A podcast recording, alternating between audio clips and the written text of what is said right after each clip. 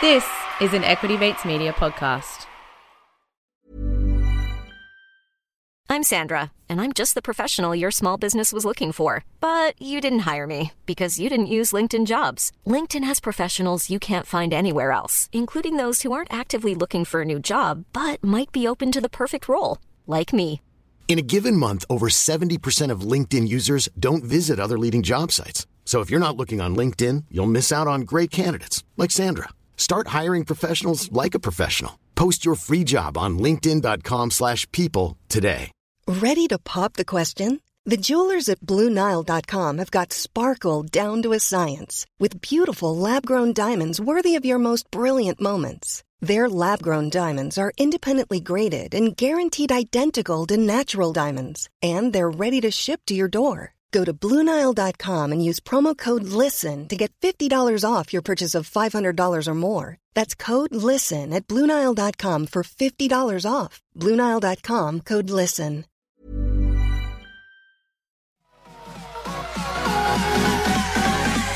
Equity Mind. I will say this about investing. Everything you do learn is cumulative. What I learned at 20 is useful.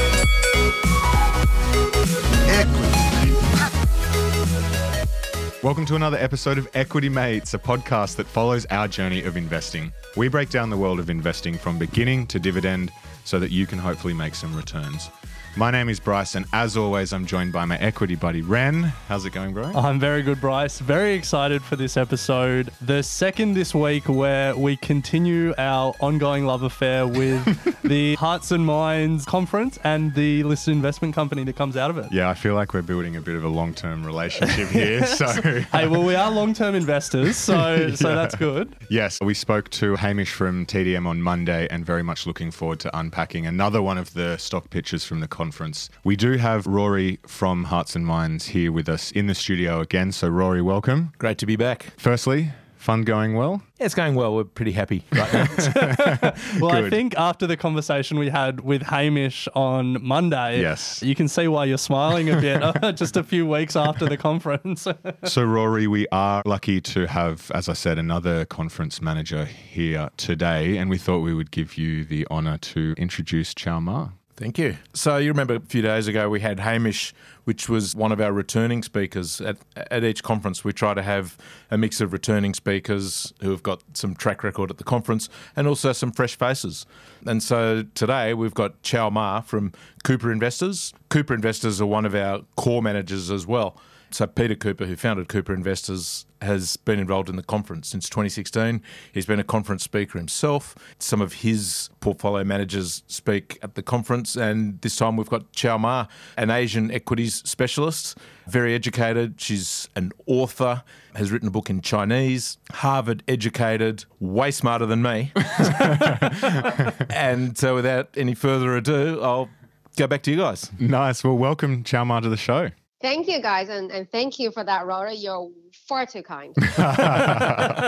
so, just to give a, a little bit more of a background to an already impressive resume that Rory spoke about, yes, Chiao is Asian Equities Fund portfolio manager at Cooper Investors, an Australian based long only investment manager with over 12 billion assets under management. Prior to starting at Cooper in 2017, Chiao spent several years investing in technology and consumer sectors right across Asia and the US. She's worked at Lehman Brothers, Coatue Management, and was head of Asia at Jericho Capital, a multi billion dollar global investment fund manager in New York.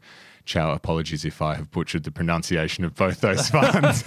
but yes, you were a presenter at the 2020 Sohn Hearts and Mind conference and you pitched Shenzhou International. So let's get stuck in. Let's do it. Now, Chiao, we want to talk about your conference pitch and really go deep on the stock. But before we do, we would love to get to know you a little bit more and hear a bit about your background in finance and investing. And we do like to start these conversations by hearing about people's very first investment.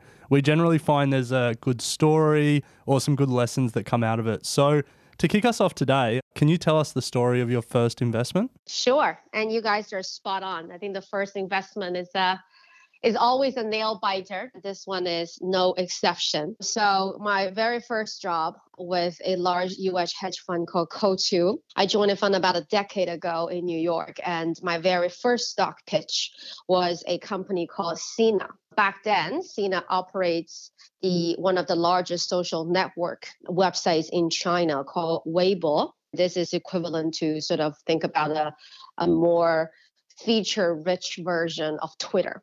And you know, no one really caught on to the trend when we started buying the stock. And I dedicated about six months of my life doing as deep dive as possible into the product, and even figure out. Um, I actually hired a computer programmer and figured out an algorithm that could actually track the daily usage of Weibo, which means we can prove in real time that this service is absolutely going explosive. Wow. So we bought the stock and built it over time to about 10% of a 5 billion US fund. So it's a half a billion dollar position at some point. And one day, and you know, we've actually initially made quite a bit of money. And then one day, the company just announced that the crown jewel asset, which is Weibo for Sina, delisted the public shareholders who thought, all of us thought we own 100% of this asset. Management just announced out of the blue that you actually only own 85% and just stole 15% from the Wow. public shareholders. So the stock fell 20% in one day. And, you know, sort of we were really upset about it because, you know, sort of first year on the job and you lost 100 million US in a day. That's just not a good day for anybody. I mean, we eventually sort of recover most of the losses, and it's a bit of a long story. But I think, you know, this event really left a huge imprint in my own philosophy and way thinking about investments. I think, you know, when we think about a company, people love talking about products and industry and total addressable market, how fast it could grow. But I actually think, you know, the one element that has not been talked about is really the quality, capability, and in this case, the integrity of management. And then from then on, every company that I even think about investing over the past decade, I check management in five different ways, 10 different ways, basically every single way I could possibly think of and go way deeper than, you know, just simply talking about some ex-employees. You know, we'll talk to industry contacts, we talk about you know the co-founders that used to work with this founder how their relationship evolved we really dug into the personal motivation and character of a top decision maker. We talked to the vcs who back a certain management team you know five rounds before they even came to the public markets. So that just really becomes something that that is you know absolutely essential for any kind of investment thesis Wow. What a first investment. Chiao, I think you're the uh, the first guest we've had on the show whose first investment was in the billions. it's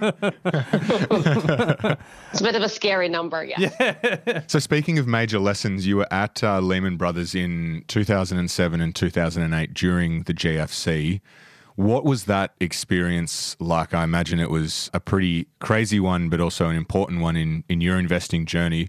What were some of the key lessons that you have taken from that experience? You know, it was a really interesting experience. So I left Lehman Brothers in April 2008. I actually managed to sell all my Lehman stock to pay for tuition for Harvard Business School. So that was a, a fortunate event personally for myself. But I could tell you from 2016, 17, and 2018, if you were sitting in the office of Lehman Brothers, not a single person around you would believe that the company would ever go under. So in investing, we talk about every industry, every company tend to go through a hubris to humility cycle. And that was that was basically the peak of hubris. I still remember the day that Bear Stearns got bought by JP Morgan, and we were all laughing at the Bears people, not even thinking that, you know, Lehman Brothers could actually be the one that go down without being acquired. I reflected on that quite a bit. And that really just spoke to, you know, certain industry after a, a, quite a long time of growth, thinking that they're invincible but really at the at the core every business is is vulnerable and, and there's really no room for hubris in any part of the organizational psyche and just to put matters worse when i was at lehman brothers i was an investment banker in the financial institutions group So all the banks, insurance companies, brokerage firms were actually my clients. So me and my group, we sit around analyzing the balance sheet, the, the income statement, the financial health of all of our clients on a daily basis. And not a single one of us thought of, hey, how does our own employer look going mm. through the same lenses? So that just shows you sort of once once hubris creeps into the organizational culture, it is an extremely dangerous place to be. Mm. Yeah. Wow. I like that idea of a hubris to humility cycle. I imagine Lehman in 08 was one of the quickest uh, slides down that cycle that we've seen in history. And we were all extremely humble ever since. Yeah. so, Chiao, you've done so much in your career. You've been a professional investor in the US. You're now in Australia at Cooper Investors. You've been to Harvard Business School. You've written a book. You've seemed to have uh, ticked a lot off your bucket list. Throughout that journey and throughout your career, have you developed an investing philosophy that you apply to your personal investing? There is no boundary between, well, there's no difference between my personal and professional investing. All our money, we're actually in the fund that I manage. So, you know, we, we deeply believe in alignment of uh, incentives of fund managers and our clients. But in terms of investment philosophy, you know, I think you know, I don't have a, a, very profound one. I would say the two things that to me are the, the most important one, and this is particularly relevant for investors sitting in Australia.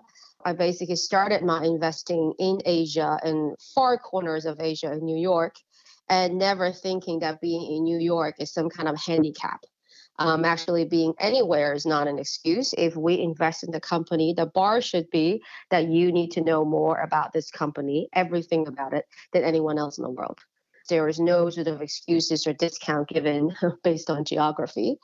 And, you know, when we run our teams out in Australia, it's the same bar and same philosophy. It doesn't matter that we're investing in some, you know, rural stock out in India. Our team needs to know more about that stock than, than anyone else. And I really think investors around the world in the digital era today, they really shouldn't be accepting any kind of information disadvantage just because, you know, you're not physically there and then, of course, you know, once global travel resumes, we, we love visiting companies and we go to Asia sort of hundreds of times a day, a year for, for that particular reason.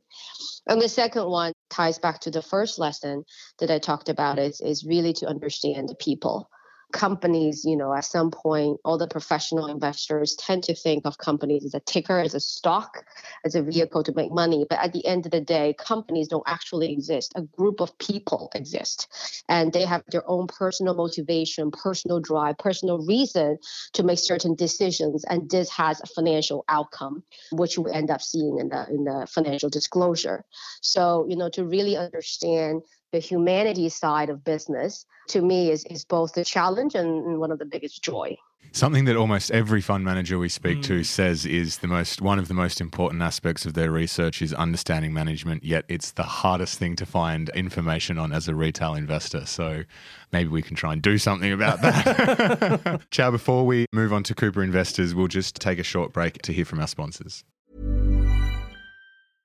How would you like to look five years younger? In a clinical study, people that had volume added with Juvederm Voluma XC in the cheeks perceived themselves as looking five years younger at six months after treatment. Look younger, feel like you. Add volume for lift and contour in the cheeks with Juvederm Voluma XC. Reverse signs of aging by adding volume to smooth laugh lines with Juvederm Vollure XC. For important safety information and to find a licensed specialist, visit juvederm.com. That's J U V E D E R M.com. Not for people with severe allergic reactions, allergies to lidocaine, or the proteins used in Juvederm. Common side effects include injection site redness, swelling, pain, tenderness, firmness, lumps, bumps, bruising, discoloration, or itching. There's a risk of unintentional injection into a blood vessel, which can cause vision abnormalities, blindness, stroke, temporary scabs, or scarring. Talk to a licensed specialist to find out if it's right for you.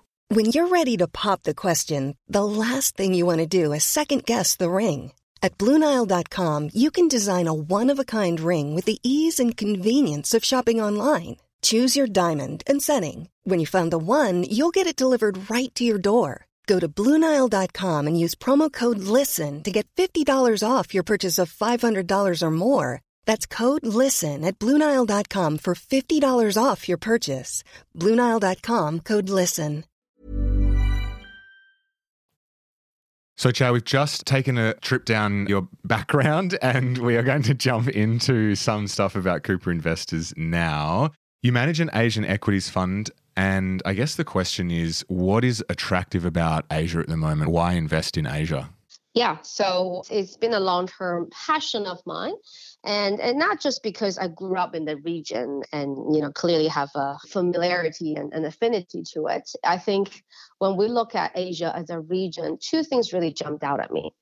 One is, you know, when I first investing in Asia, probably, you know, call it 12 years ago. And and I started off in New York. And, you know, in all the funds we worked at, including Cooper Investors, we never really lowered the standard for management. So for an Asian company to be eligible to be a, a portfolio company, the management quality and capability really need to be top of class. And we don't give any, you know, emerging market discounts. So if we invest in a department store in China, the guy that runs that department store better be as good at running it as you know the guy who's running Macy's or Target in the U.S. So that's really the bar that I, I deeply believe in.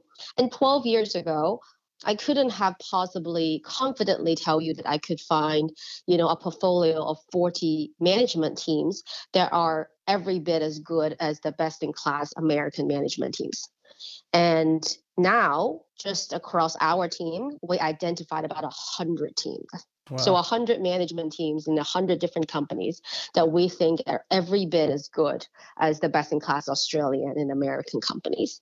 And that's a really profound change in the quality of management. And there are many, many reasons behind it. This is a new crop of management team. Many of them have been Western educated, worked at multinational companies before jumping back into a domestic business. A lot of them are digital native. So they are just, just inherently fantastic at managing the, the, the whole digitization process. They tend to be younger, which means they understand the young consumers and so on and so forth. So, you know, I think that the vast improvement of quality of Asian management is still being very underappreciated by the global investors. And you know, when I go meet with potential investors, the first question I got is always corporate governance. Is always how do you trust the Asian managers? And you know, I could look them straight in the eye and say, you know, the portfolio companies that we invest in, I trust them completely. I've followed them for years. These are the personal track records that that these people have have shown us. This is how well aligned they are, and this is really how passionate and capable and highly people with uh, with high integrity. So I think that's the one thing that's been underappreciated. And that really leads to the second point, which is, you know, for the equivalent growth business and also for the equivalent quality of management, you see a lot more bargains in Asia all these misunderstanding and probably mm-hmm. not misconception per se, just sort of an outdated version of what Asian management companies were like, really lead to a pretty deep discount on Asian equities compared to global. So, you know, the portfolio that I'm managing today across 40 of these stocks. So, you know, when we identify that 100 best in class management team that I told you guys about, we picked the 40 best of the best, and that's our portfolio. And across the portfolio now, they're trading at 25 times PE for an average growth of mid teens and then over a past sort of call it five to 10 years, the long-term return on equity of these companies is over 15%. So this is really the, the high quality company managed by really good people and still trading at a discount. So that's really at this point why, you know, I'm I'm really excited about, you know, the portfolio and the quality of Asian companies at this point. A bit more of a, a, basic question, I guess, but what do you actually define as management team? Is it board and CEO? I mean, generally speaking, I'm, I'm sure it changes from company to company, but like how deep do you actually go within the organization? And then if you've got 40 companies to look after, making sure that you're across changes within each management team would be important. And what's the process there? Yeah, it's a fantastic question. So, management team is really defined by, in my view, anyone that has the power of making a decision that matters. And of course, on top of management teams, sort of individual assessment, you have the overarching culture, which is a really sort of code of conduct for the whole organization. So, how deep do we go? We go as deep as possible. Usually, uh, for a company to be eligible to be a portfolio company, we would have followed the company about two years.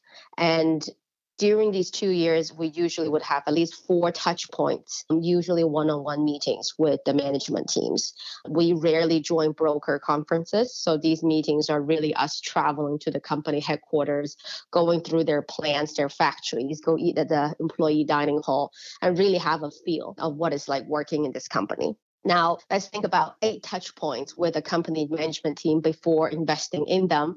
You don't get a lot of in- incremental information if you talk to the same person eight times. So obviously, you know, we usually start with the investor relations person, and then we move on to the finance controller, director, CFO, and then COO, eventually CEO and founder.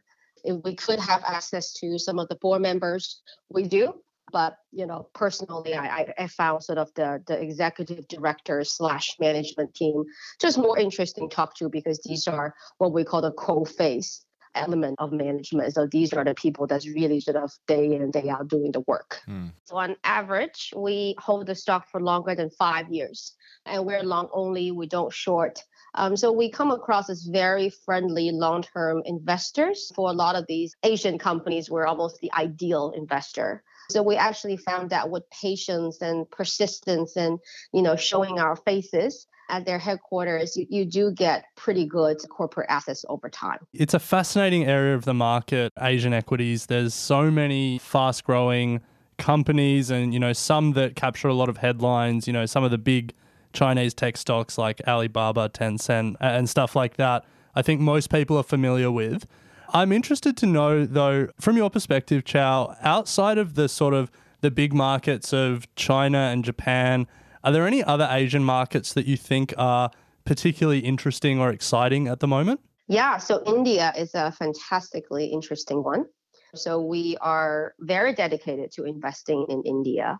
And in a lot of industries in India today, I would say the industry either exhibit sort of similar characteristics of some of the Chinese industries maybe a few years ago. But in terms of sort of the culture that we're looking for, which is, you know, we love preparatorial culture where founder and CEO work alongside the employees and really maintain that entrepreneurial passion and drive throughout the organization, we could find, you know, sort of very, very impressive Indian companies on that perspective. And in also in terms of the industry consolidation which is a actually a very very interesting thematic that we see across asia today india and china are very similar. So you know the the ultimate reason for this is when you find a really great management team in australia this management team's competitor tend to be you know rather professionally run probably still fairly capable company just probably not as passionate and as capable as, as company a. But if you find a company of equal quality in China or India its competitor tend to be either a state-owned employee, which is basically run by politicians who care very little about commercial interest, or some very, very small mom and pop business that really lacks the scale of investing in infrastructure, investing in IT, and, and you know, most likely appointed three aunties and two uncles to serve at the important business functions instead of finding the capable professional managers.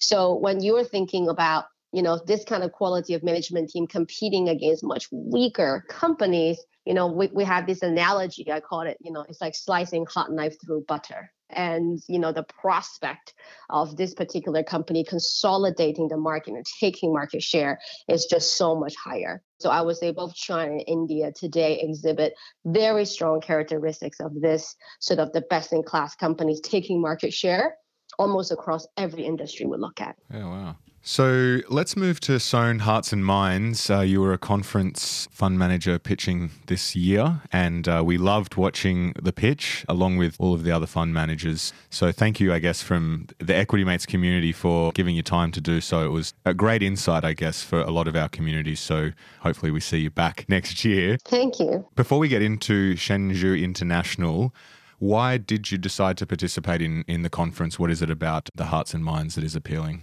Well, so uh, even when I was in New York, I will go to the Sohn conference in New York on the Lincoln Center every year. And I always remember saying to myself, how fantastic it was as an experience because it's, it's about fund managers giving back. But it's it's giving back more than dollars and cents. It's giving back with the best thing that we do which is stock picking. So i thought that was just such a great way of charity and frankly, you know, all the fund managers presenting the Sohn conference in New York could probably write a check for a few million dollars. But I would say their time and their participation and their enthusiasm pitching the stock, you know, that's sort of near and dear to their hearts, probably give more to the industry and to the cause than just writing a check. So, you know, I think Sohn Hearts and Minds very much sort of has that same philosophy. And then, of course, on top of that, you know, mental health is actually one of the key area of investing donation for Sohn Hearts and Minds. And throughout the whole organization of, of Cooper investors, mental health is another issue that's just very near and dear to our hearts. And it is something that we, we all feel really passionate about. So clearly we also support the, the clause. Mm. Rory, that's what you said when we interviewed you that they're giving away essentially their IP, which is pretty phenomenal. So, yeah, I guess, as I said, big thank you from all of the Equity Mates community. So, Chiao, I think we've kept everyone in suspense long enough. um, I think uh, it's time to get to the stock you pitched, Shenzhou. I hope I'm pronouncing yeah. that right. Yeah. So, maybe for people that didn't see the stock pitch at the conference, maybe if we start with the basics, can you tell us a little bit about the company, what it does, and what your investing thesis was? Sure. Shenzhou is, you know, one of my favorite stocks. That's why I pitch it, but it's also just a phenomenal human story. So, you know, just a bit of a background. Shenzhou trades out of the Hong Kong Stock Exchange. The ticker is 2313HK and is the world's largest manufacturing for sportswear. So think about the workout t-shirts that we all wear from Nike and Adidas. Most likely they are made by Shenzhou. And, you know, the start of Shenzhou was phenomenal. You know, about 30 years ago, back in the 1970s in China, in a small town near Shanghai, a little local boy just decided he didn't want to go to school anymore. And his mother, almost as a form of punishment, sent him to a local textile factory. And she figured, you know, the pretty grueling conditions at the textile factory would just drive this little boy back to school in no time but instead he found his lifetime passion, which is textile. And everyone knows that this is a really challenging industry. The, the famous Berkshire Hathaway used to be a textile business that Warren Buffett couldn't turn around. So this is known for being, you know, almost a almost a graveyard for both investing and, and, and companies. But you know, Shenzhou actually has been a huge success over the past two decades. And the little boy that used to work at a textile factory was the founder and still is the CEO, and he, ho- he owns a very big chunk of the company himself. So when we look sort of under the hood on a very, very challenging industry that people keep saying is commoditized, automation is going to come and you know take away all these factories business, and then of course you have trade war. So Shenzhou, 70% of the production is based out in China, but most of the sales actually goes out of China. So trade war is another natural issue for the company. Why would you be interested in investing with Shenzhou? But you know, when you look under the hood, and that's really sort of why we got so excited about Shenzhou, is one, someone has to make that shirt for Nike and Adidas. And Shenzhou was just better at it in every single element. It's better with quality control. It is better with automation. So I actually think someone will come up with that clever machine um, that automate the whole process of textile automation. And I think that company is going to be in Shenzhou. It's invested way ahead of all its peers in terms of IT technology, in terms of computer and automated modules. And the most impressive thing about their IT is it didn't exist in the lab it worked closely with its biggest customers, which is Nike, Adidas, Uniqlo, and Puma. So Shenzhou's technology is backwards integrated back to you know how Nike think about designing and making their own fabric. So these are really battle tested, proven technology um, that Shenzhou is you know again miles ahead of its competitors. And you know looking forward, why am I so excited about Shenzhou? Well, two things. One is because of quality control and automation, Shenzhou is going to keep taking share from other smaller manufacturing companies. And right now, it's only got about 30% wallet share. And we think that has the potential of going up to way over 50 over time. And then the second one is, you know, I talked about Shenzhou, 70% of it being based out in China. Well, the other 30 Shenzhou actually started setting up about five years ago of various production bases out in Vietnam and Cambodia. So no one else in the world right now has a viable production base in three different countries. And the advantage of that is it depends on what the most favorable either tax or political policies are in the end market. Shenzhou can freely choose where to ship the products from. So if Sino US relations become very tense, well, Shenzhou can ship from Cambodia to the US.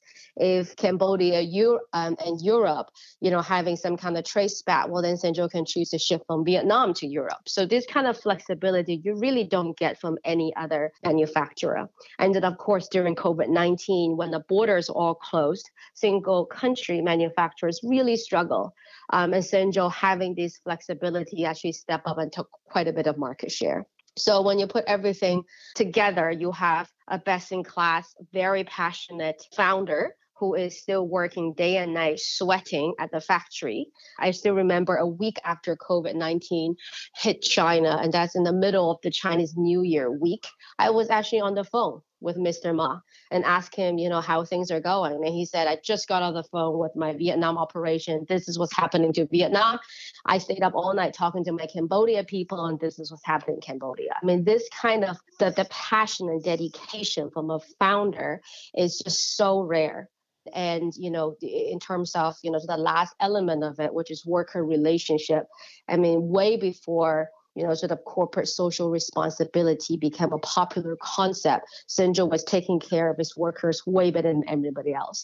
So it's the only company that we know that has the best in class employee dining hall. I love going to Shenzhou's factories and eating there. It's always my favorite meal um, of the whole trip. And, and, but that really speaks to sort of the deliciousness and, and nutritiousness of um, of his food all at a very, very subsidized price for its workers. Um, you get to see the working condition being very good, very clean, all air conditioned. And then, you know, some of the smaller gestures um, is, you know, every year at Chinese New Year, Shenzhou would actually send buses to send the workers back to their hometown because that's the once a year opportunity they can see their families back in the villages. So all these small things really add up to strong labor relationship, the lowest labor turnover, and you know, across three countries, Shenzhou has always been the leader uh, worker relationship and never really had a dispute. So when you add it all up, you know, this is just, I would say, a pretty awesome company and still trading at roughly about 30 times PE for a solid mid teens growth in the next five to seven years. Yeah, wow. It, it sounds like an incredible company. And we're excited to ask you some questions and delve a little bit deeper into some of those things you just talked about. Before we do, if you think back to when you first came across this stock, how did you first find it? I think that's a common thought in the Equity Mates community. You know, there's all these great companies out there, but how do you go about actually discovering them and then filtering through them all and, you know, finding which ones you're going to really go deep on and research more and visit and all of that? So every investor only has 24 hours a day. So I'm a big believer of concentrated effort into you know both the trends the industry and the companies you believe in so sportswear is one of those industries that across the team would dedicate a huge amount of time studying and you know really every evidence that we could see is showing that sportswear is a very long-term secular trend probably got even accelerated after COVID. You know, I bet you lots of ladies are going to drop their heels and showed up at work in 2021 in their sneakers. So, you know, that's one thing that we've observed. So we own some of these sportswear brands in the portfolio. Then we start asking the question, so the up and down the supply chain, what else can you know what else can we invest in? Who else can we talk to? And you know the, the the value of doing so is you know and a lot of times you, you do find a few investable companies but even if you don't you also have a deeper understanding of the companies you're investing because you have to understand the supply chain you know sort of in in a holistic sense to really understand one part of it so we started actually looking at the retailing operation. So a lot of these brands, they actually just wholesale their products to another retail operator that actually operate their brands. So we start talking to the retailers and then we also look up the supply chain and start looking at guys like Shenzhou that actually put together the fabric. And we actually even look further on, on, on saying, you know, sort of the pure place, looking at dyeing the fabrics, for example. So that's really sort of part of the journey. And we came across Shenzhou. And I still remember sort of maybe the, the first time thinking or visiting Shenzhou, I was quite skeptical and it just shows the value of, of visiting a company and suspending sort of a lot of your skepticism and, and truly understand how the business works. Because I look at the financials, I know there's something in this company. You don't have this kind of, you know, return on equity. You don't have this kind of growth on a very sustainable business over a decade without some secret sauce. And I was determined to find out what that secret sauce was. And once you see the culture of Shenzhou, once you see the passion and dedication to this industry, it became everything you saw when you visit them. It's just impossible not to see it. So I still remember that that aha moment with Shenzhou, and and that really sort of drove the long term conviction because I think that's the moment where you actually connect with what the company is all about. So, Chiao, given that the idea of the conference is that the stocks will go in the portfolio for 12 months, Rory will do his thing and then likely sell them all at the end and we go again, unless it does go into the core. But your view of this stock and I guess your philosophy more generally is that sort of five to 10 year time horizon. Is there anything about this pitch that you think is going to be delivering particular upside in price over the next 12 months? Are there catalysts that you're looking at that will sort of deliver a stronger result over the next 12 months compared to the longer term? I think that's a really sharp observation. And when we think about investing, we firmly think about investing horizon quite a bit longer than 12 months. So, you know, this is this is not sort of us pounding the table and say this is a one-year double stock. Mm. But I think in the near term, there are quite a number of trends that me quite positive. I think one of the reasons is to see how much smaller um, manufacturing companies are still scattering even in you know half the world is opened up at this point post pandemic you still see them quite having a hard time and, and lots of challenges recovering and Shenzhou is already fully charging ahead. You know everything in Shenzhou is back to a growth trajectory. So that's you know definitely positive to to observe for the near term. And secondly is you know i think the relationship that Shenzhou has with its customers today even comparing to about 18 months ago was of quite a different relationship I think their performance and absolutely outstanding delivery. So, you know, over the, the COVID 19 period, Shenzhou actually delivered to its customers faster than what they did in 2019. And this kind of flexibility is exactly what Nike and Adidas needed when they didn't know what the end demand is going to be. So when your consumer demand is being volatile, you appreciate the short lead time from your manufacturing partners just so much more. So I could just see a very, very different relationship that is going to benefit both near, mid, um, near, medium, and long term. So, Chiao, on that point around their customers, one thing that you noted in your pitch was that they have quite a concentrated customer base. Yeah. Between Nike, Adidas, Uniqlo, and was it Puma, the fourth? Yep. Yeah. Yep. That they represent was it something like over eighty percent of the correct the yep. uh, the customer base. You know, generally a concentrated customer base presents a risk for a company because if one of those companies decides to go elsewhere, then that's a big percentage of their customers walking out the door. How do you think about such a concentrated customer base for this company? I think that's complete. You're completely right. It's contrary to conventional thesis, but we love it. I think this kind of concentration on customer precisely showed the focus of Shenzhou It's because it focused on its customer to such an extent.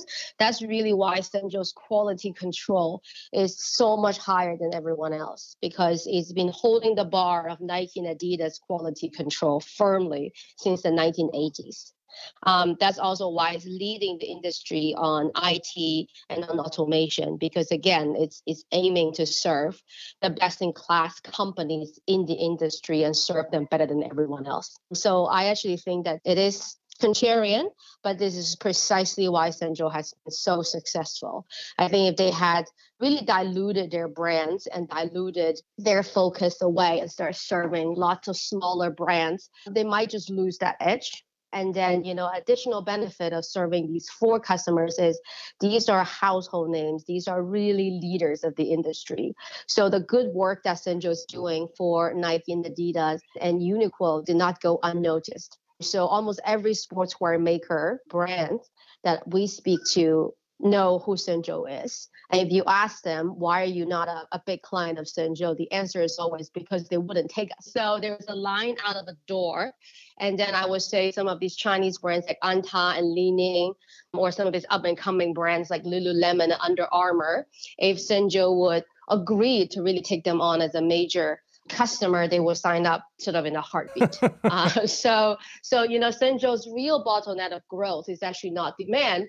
The real bottleneck of growth is to really keep constructing these manufacturing bases in the three countries that it's currently in, and keep building the factories, keep building the lines, getting the machines in and recruiting the labor. That's a good answer and a, a, good distinction for us to pay attention to. It's not a concentration of customers because that's all the customers they can get. It's a concentration of customers by choice, and there's a line of people waiting to take their place. So, Chiao, we're just going to pause here and hear from our sponsors. So, Chiao, you've told us a little bit about this company, Shenzhou, what it does, some of its major customers. One thing that I wrote down when I was listening to your pitch was around the automation. In your pitch, you said something along the lines of, you were confident that automation would come to the manufacturing sector and you yeah. were confident that Shenzhou would be at the forefront of it. Yeah. Where does that confidence come from? And I guess, how do you test that hypothesis? You know, I think automation within each industry comes up in a different form. And the automation is rarely sort of, you know, it's a snap of a finger and everything changed from, you know, human power, human managed to a machine managed process. Automation actually tend to happen in an incremental step by step change. So over the past decade, investing in Shenzhou, we have already seen the loss of these very delicate jobs of cutting fabric that used to only be performed by a very skillful, most likely a female worker because their their hands are smaller, more dexterous, believe it or not, now are actually being replaced by computer modules. And if you think about a computer module, it's expensive. And to first invest in it clearly takes a lot of initial investment. So, what kind of company would actually take the time and has the capital of investing in that module? Well, it's the, it's the largest company to start with because you can amortize that cost of that module over a much larger scale fabric. It's also a company with vision, a company that work with the client that require this kind of sophisticated cutting and sophisticated skill. So this is all Shenzhou. And that's really why, you know, when you think about one of the trends of sportswear is that sportswear is actually becoming a lot more technical.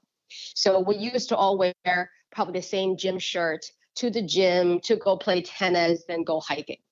Now every single sports actually have a very niche design of shirts and pants and different accessories that's that's tailored for the needs of that sport. So as sportswear become a lot more technical, these kind of very delicate changes of fabric and innovation on the fabric also become forefront. And that's really where Shenzhou has invested. And we, we could see it. Every trip we go there, we get to see sort of the modules getting more and more sophisticated, more and more granular, and we get to see sort of the machines getting smarter. What's amazing about Shenzhou is they have really spent all this time training the workers to, to do a lot of manual work. But as machines come into the factory, what they end up doing is retraining these workers upskilling them so that they become the manager of machines instead of just being laid off. So that really shows sort of another cultural element of, of compassion of the company towards the workers themselves. But you know, seeing with our own eyes, sort of no other company, you can't really be just sitting in the Silicon Valley in a startup office and somehow dream up these different machines. They have very, very specific, deep industry expertise behind designing these machines and these computerized modules. And then this evolved over time. So that's really what gave us the confidence that Shenzhou is going to be really incremental innovator and eventually at some point you know when the when the factories become more than 50% automated, for example, Shenzhou is going to be the first one to get there. Mm. So, Chiao, to close out the conversation around Shenzhou, obviously we're going through a pretty intense period at the moment of US China trade tensions. We're just wondering how you think about this sort of macro trend when analyzing the company and, and how does it play into your probability of success or, I guess, failure? Yeah, it's a great question. And then, you know, I have uh, another contrarian answer for you. it's a hoax. I think if you find the right management teams, macros just doesn't matter at all.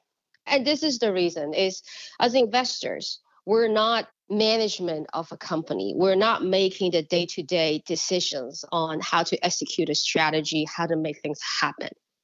And it's absolutely impossible to sit in the position of investor and somehow predict what's going to happen to the industry, to the political environment, whatever happened between the currency and ultimately the change in consumer preferences. It's just impossible. We don't have a crystal ball. What we can do, and we can do it reasonably well, is to find the guy that we think is the best in class at doing all those things. And this is the management team that we end up backing. So, whatever US trade war analysis that I could possibly come up with, I've always found consistently by the time I get to that management person or that CEO and say, hey, I think these are the five things that matter, he'll give you a complete list 20 things that go down to the most granular basis. What are the exact regulation? What's the fine print that may or may not impact his business? And he's already thought of a strategy of how to deal with the situation. So he's five steps ahead. And that's really why he's so good at it. So if you think about Shenzhou, which is a great example, you know, when it first started setting up factories in Vietnam and Cambodia, there was a lot of pushbacks from even Shenzhou's own investors and say, why are you doing that? China has plenty of labor, plenty of land. You have a proven track record training and recruiting Chinese workers, which you did not have in these foreign countries. And, you know, trade war was not even close in anybody's horizon. We're still just calculating the dollars and cents. But he's actually stayed out worried about the political situation, saying what's going to happen to me if I only have single country manufacturing base, and what would happen if certain things happen in the world and the geopolitics. So now looking back, having 30% of your production coming from Vietnam and Cambodia is an absolute luxury. And that's only because he had the vision way before the investor communities ever did. And over and over again, I have found that the best management team navigate through a lot of these seemingly insurmountable macro or industry or regulation changes way better than what we expected them to, but more importantly, way better than their competitors.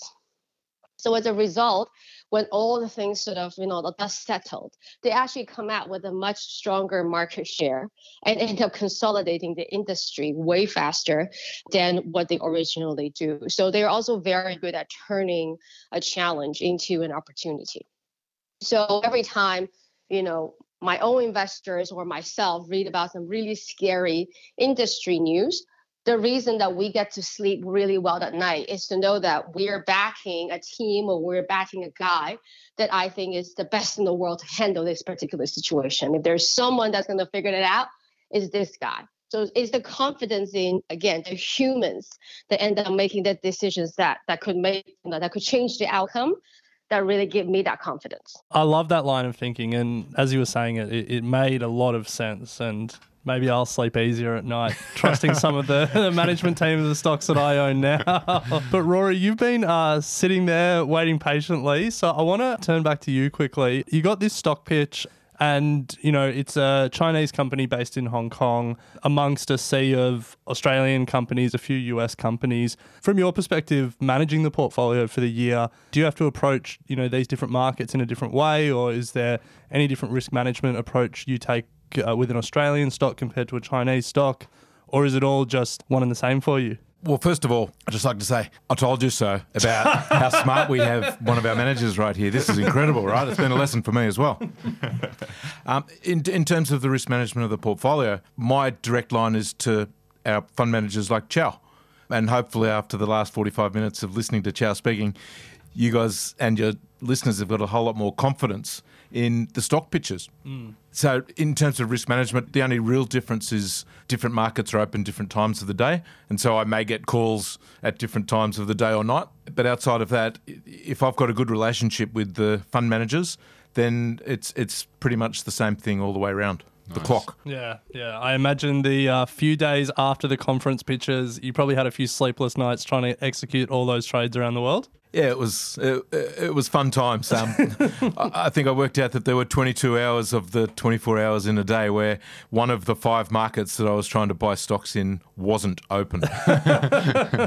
nice one, Chiao. We want to thank you for taking the time today and explaining your stock pitch, and Rory, we want to thank you for coming in and joining us again. We've loved this access we've had to some of the managers or some of the people that have pitched for this portfolio. It's been incredible to speak to some of these people and Chiao to hear you talk about your stock. So, first of all, we want to say a massive thank you to both of you. Chiao, if people want to follow you online, hear more about Cooper Investors, is there anywhere they should go online or any particular social media uh, that yourself or Cooper are active on?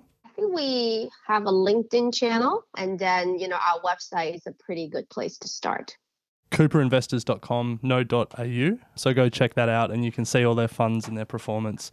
Now, Chiao, we do like to end these interviews with a final three questions. So we'll get stuck into those. The first one is Do you have any books that you consider must read? It's a, it's a good question. I don't actually think, you know, probably just The Intelligent Investor, which is not a surprising answer, and anything by Peter Lynch.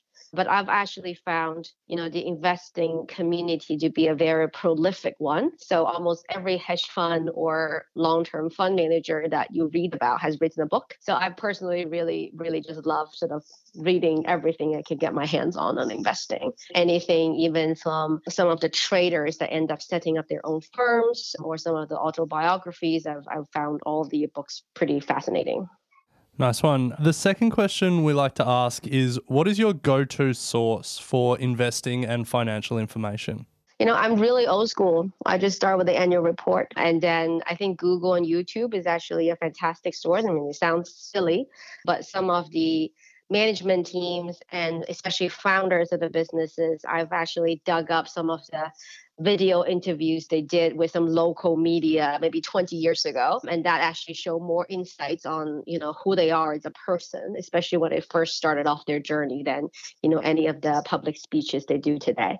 So uh, you know I, I would really encourage everybody to use all the digital tools and then you know just anything that's publicly available on these video sites has been pretty great. Final question. If you think back to your younger self you know when you were just starting out investing when you were putting on that multi-billion dollar trade as, as your first investment. If you think back to your younger self, what advice would you give to your younger self? I would have told my younger self to sell your silly Chinese stock and buy Amazon and Tesla what were you thinking? all, all kidding aside, I think it's just really to, to reach out to people you know i think as investors we all love reading um, but i've found learning from people just as, as helpful everybody is actually quite friendly in the industry. So just reach out to anybody in the industry that you either look up to or you think you can learn from, and then just cold call or email. And I've, I've found that sort of just random learning from people pretty amazing tool just to learn about things. Nice. Just before we get into the thank yous, Chiao, a reminder to our Equity Mates community that if you loved listening to Chiao today and hearing about her stock pitch, as well as Hamish and Griffin, you are able to access all of their stock pitches via the HM1 listed investment company, which is obviously listed on the ASX and through one easy trade, you can get the access to all of the amazing stocks. The ticker is HM1, so go and check that out if you don't want to be going and buying the individual stocks that were pitched. It's a it's an awesome vehicle to be able to get access to these incredible fund managers as we've just heard today. So go and check that out. Both uh, Ren and I are very much involved with that, so it's uh, yeah, loving it. But Chiao, thank you so much for your time, not only today but also you know putting it in with the with the conference. As I said, we certainly loved your pitch. We got a lot out of it, as I know a lot of our Equity Mates community did as well, and we got even more out of this uh, discussion this afternoon. So it was phenomenal to hear from you, and you know again, thank you very much. Pleasure is all mine. Thank you for having me. Thanks for listening to Equity Mates Investing Podcast, a production of Equity Mates Media. Please remember that everything you hear in Equity Mates Investing Podcast is general advice only. The content has been prepared without knowing your personal objectives, specific financial circumstances, or goals. The host of Equity Mates Investing Podcast may maintain positions in the companies discussed. Before considering any investment, please read the product disclosure statement and consider speaking to a licensed financial professional.